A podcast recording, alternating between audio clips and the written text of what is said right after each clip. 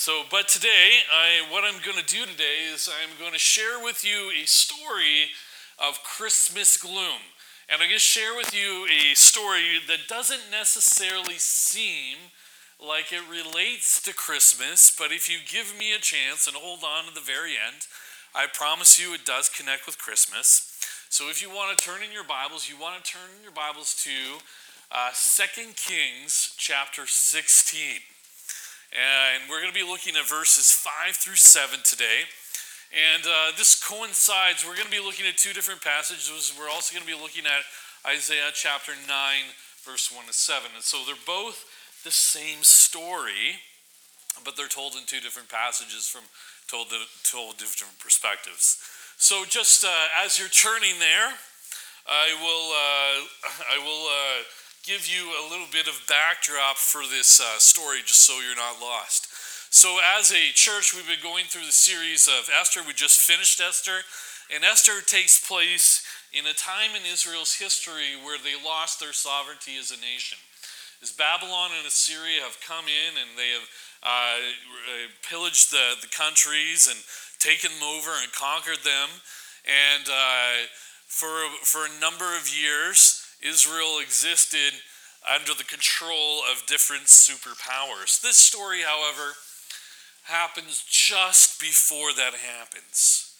And in this state, what you need to know is that Israel was divided into two separate and very different nations. Israel was to the north, and, uh, and Judah with to the south, uh, with the capital of Jerusalem. And there was a lot of division between the two, a lot of division in religiousness or spirituality, a lot of division, um, a lot of distrust, and a, a lot of like they didn't really like each other a whole much, even even though that they were from the same nation.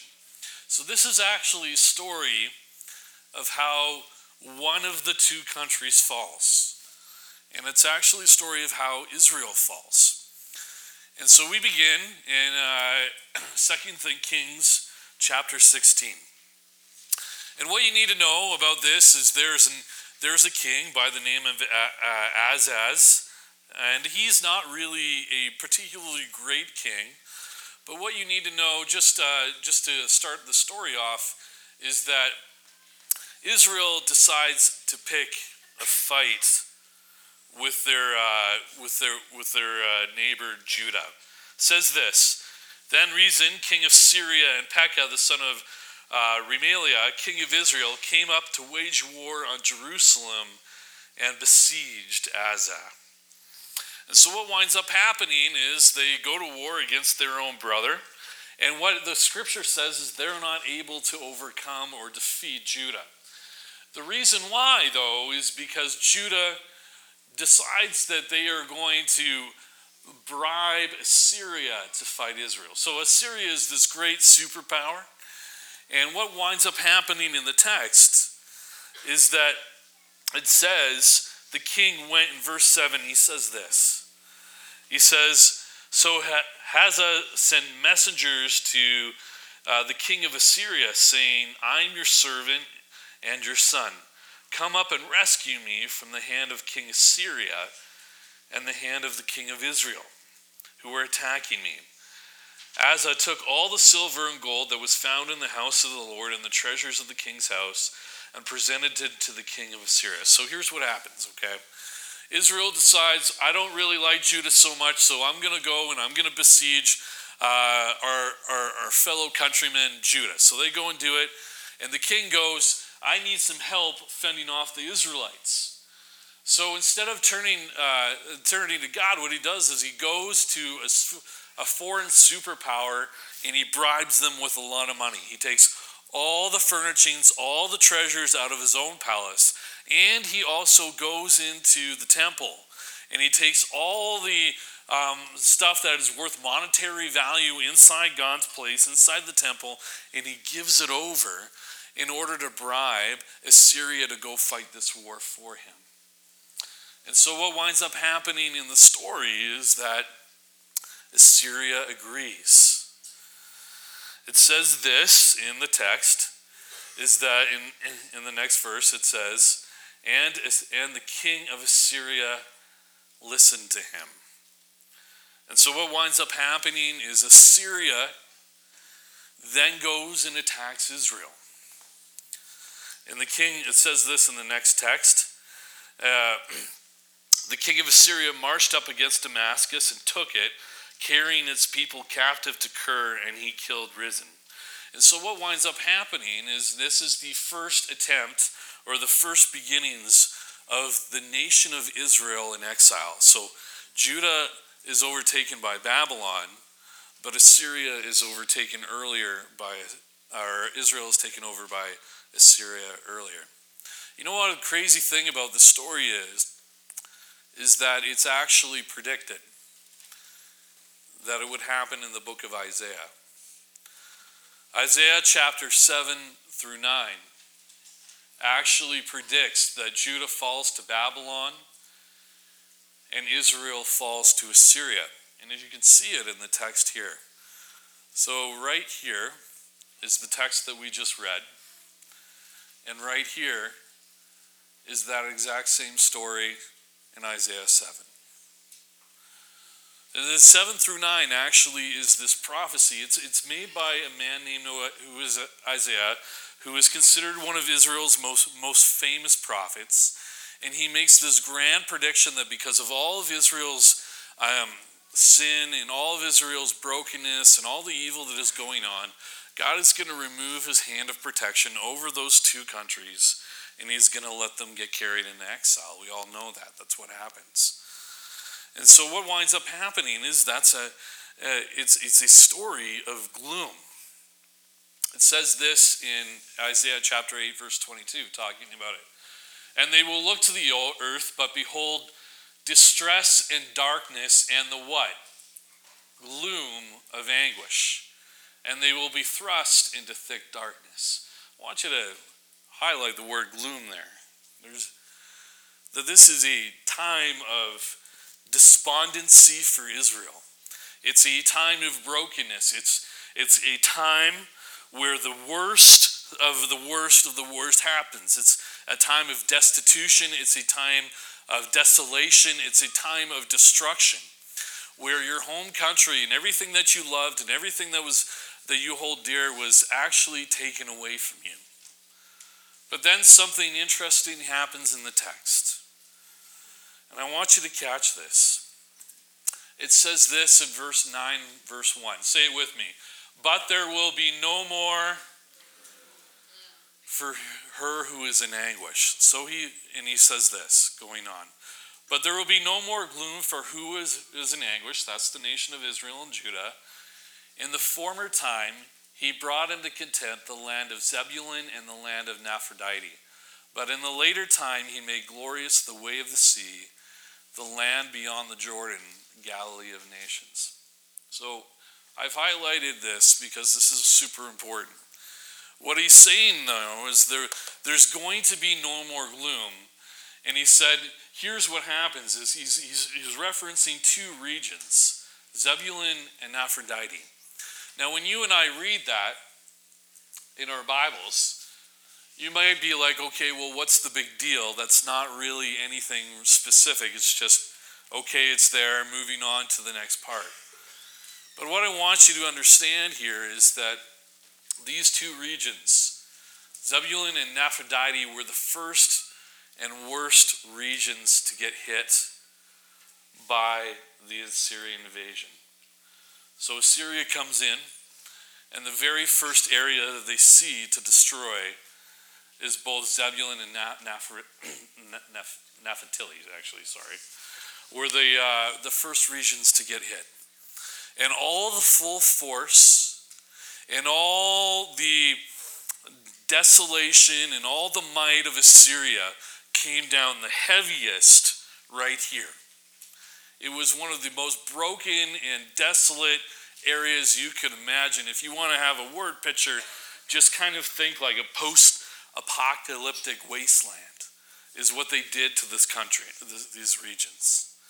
And what Isaiah is saying here is that this is probably the gloomiest, darkest, most depressing part of the entire invasion that happened right here. The worst of the worst, the biggest uh, bombs, the, the, the, uh, the most atrocities happened right here first, and it happened the worst here.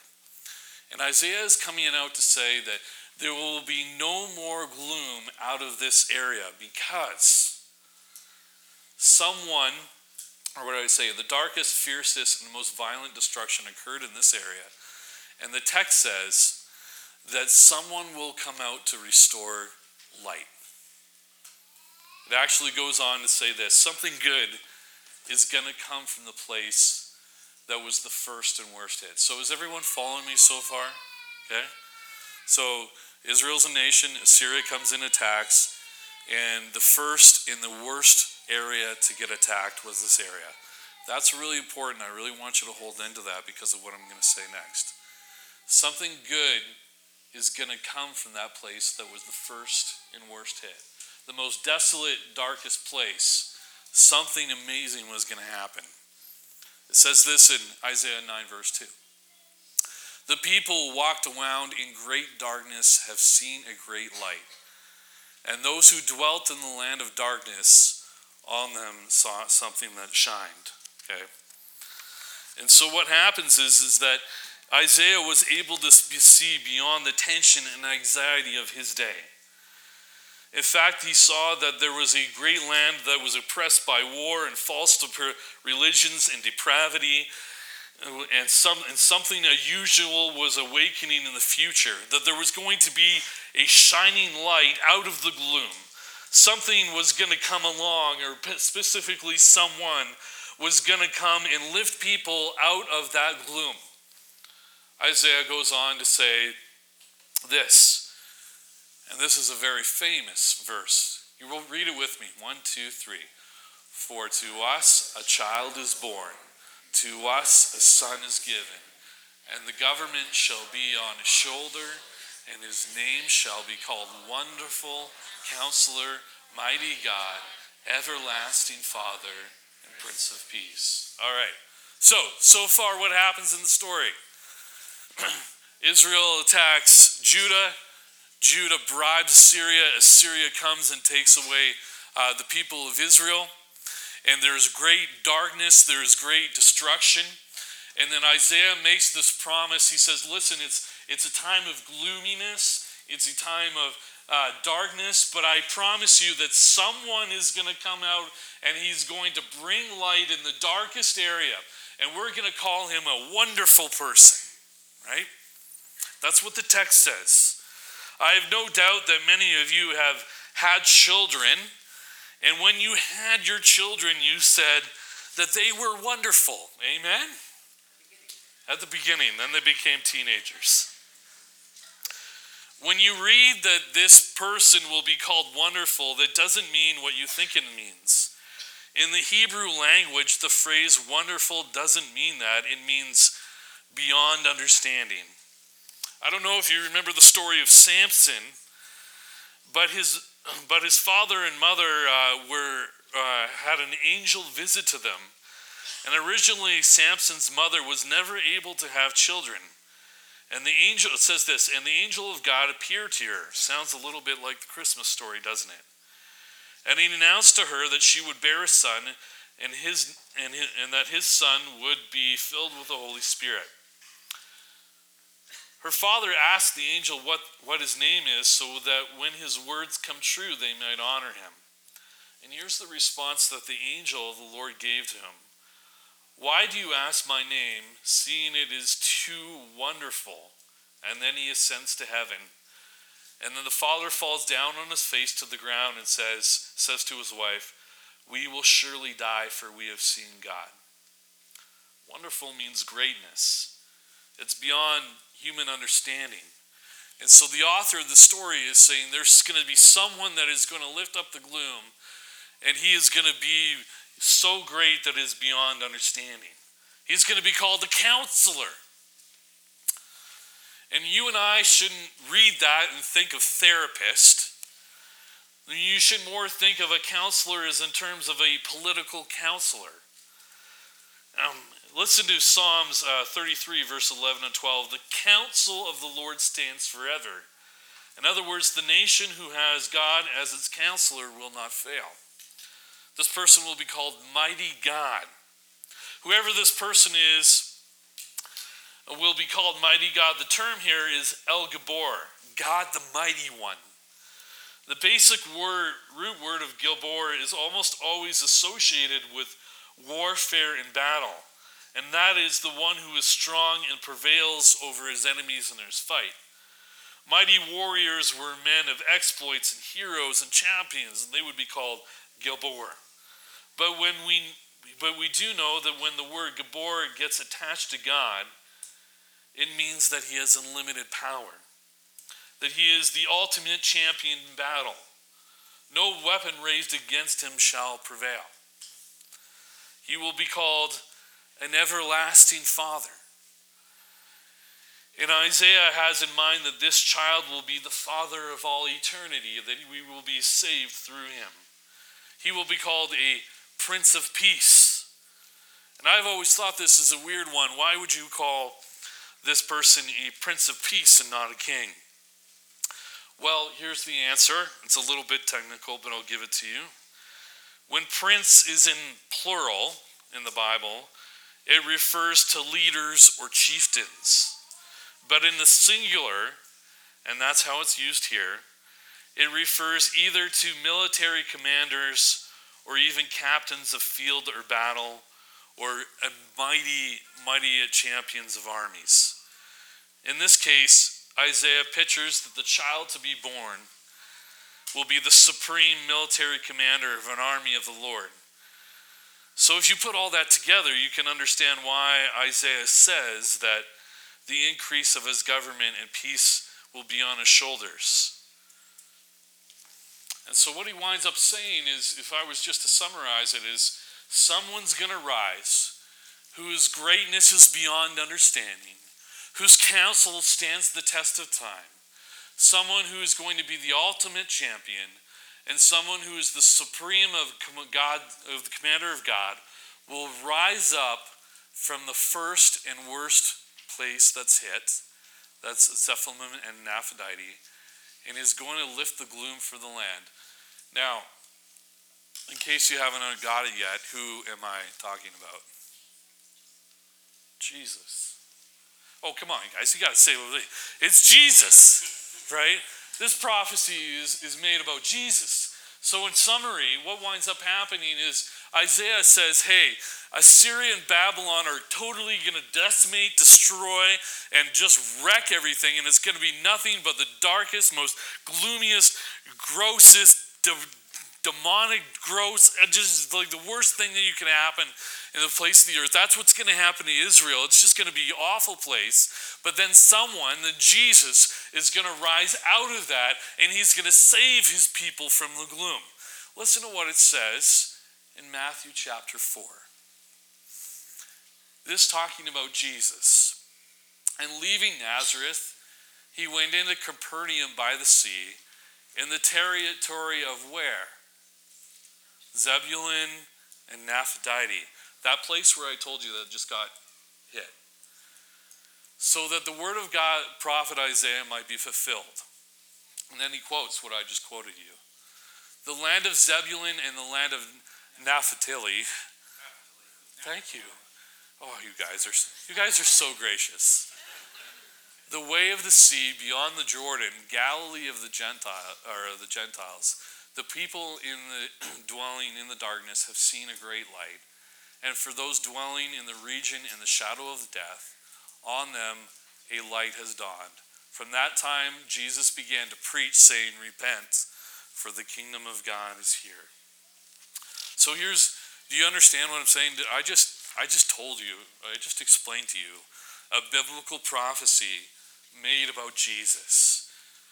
And I want you to make this observation. Here's the observation I made is that Jesus begins his public ministry exactly in the very first place Israel ceased to be a nation. And I think that is very telling because the coming of Jesus is supposed to symbolize and dying hope in the world that all, all that, that all is not lost, that we all hope, and that's why Christmas is so hopeful. This actually tells us two very important things about the person and work of Jesus Christ. And the first is that Jesus began his ministry in the area, in the geographical region that was the most hardest hit and the darkest hit, and, and, and he began his ministry in the darkest area.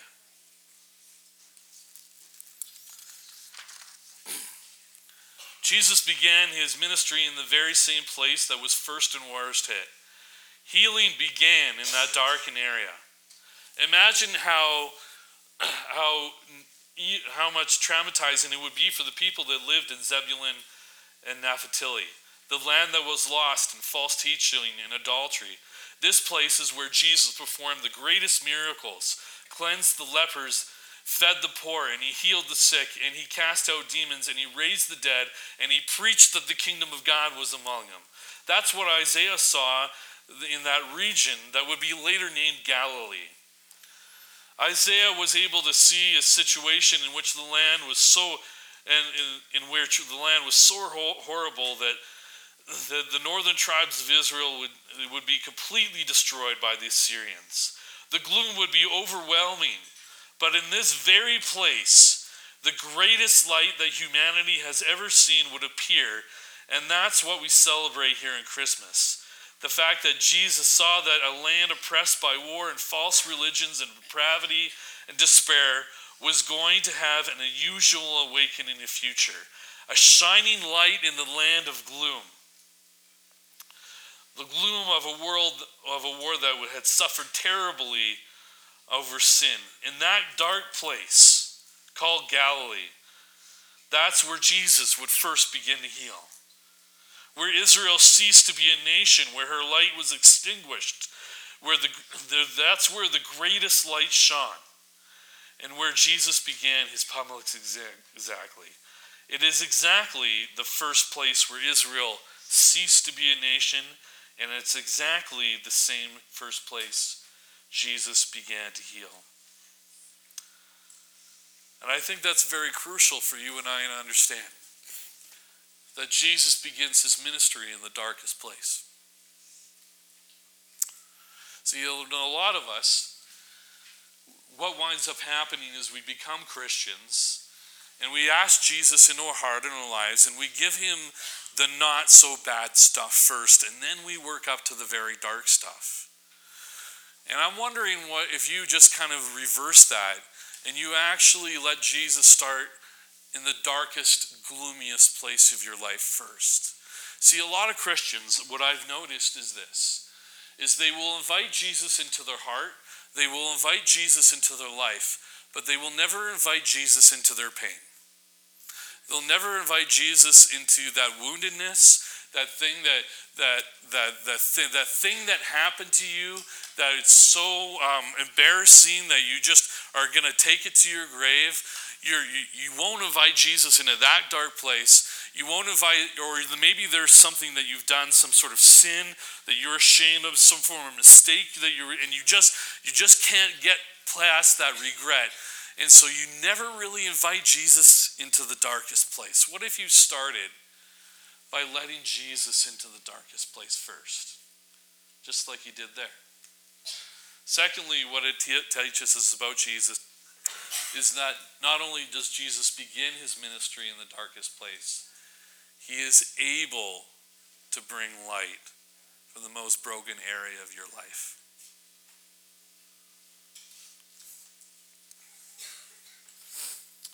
Jesus meets you in your most painful and broken place, in the area that's most gloomy.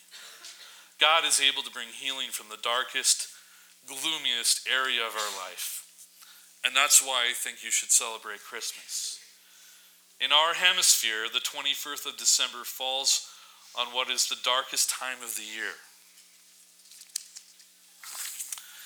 And that is the very symbol of what hope depicts. Darkness and its deep and its deepest time is there, and it's here at the center of your gloom that God has sent a Savior. I just want you to know something is that you can trust Jesus with the most broken part of your life. that he wants to start beginning a healing ministry in there. He wants whatever sin has done, whatever brokenness has occurred in your life, he wants to start in that area. And not only does he want to start there, he wants to be, he is able and capable of doing that. Listen, I know that Christmas can be a very trying season. And I want you to know that as a pastor, my heart goes out to those individuals who are alone this time of year, who have to remember a significant loss at this time of year, or have events that they can't really look forward to, but they can't really get out of going. And yet, to be a part of that is just so devastating. I want you to know, I want, I want to say to you, it can be a very difficult time of year for those of us that struggle with it. Um, but I also want to say that maybe it helps to remember that the first Christmas was a very difficult event. Everything about it speaks of inconvenience the loss, abandonment, the betrayal, the jealousy. And yet, Scripture teaches us that in a world of sorrow, in a world where everything is going sideways and nothing is as it should be, God sent his Son to be a great light. So, if nothing else, this Christmas, no matter how bad it gets, I want you to know that God loves you and that there is no mistake, slip up, screw up, that or anything else that is too dark or too broken for God to not heal. The power of the cross is bigger than your sin and your mistake. There's no rejection, death, or felt or season of loneliness so gloomy that God cannot bring you back from it. And there's nothing that's been done to you that's so broken that God cannot heal. How do I know that? Because God brought healing out of the most desolate and darkest and gloomiest region that was hit first. He began his ministry there. And if nothing else, I think that is the reason to celebrate Christmas. You can trust Him with the gloom in your life, your pain, your deepest regret, and whatever you're ashamed of. And that, my friends, is a reason beyond fluff to celebrate Christmas. Amen? Amen. Let's, uh, let's close with one more song.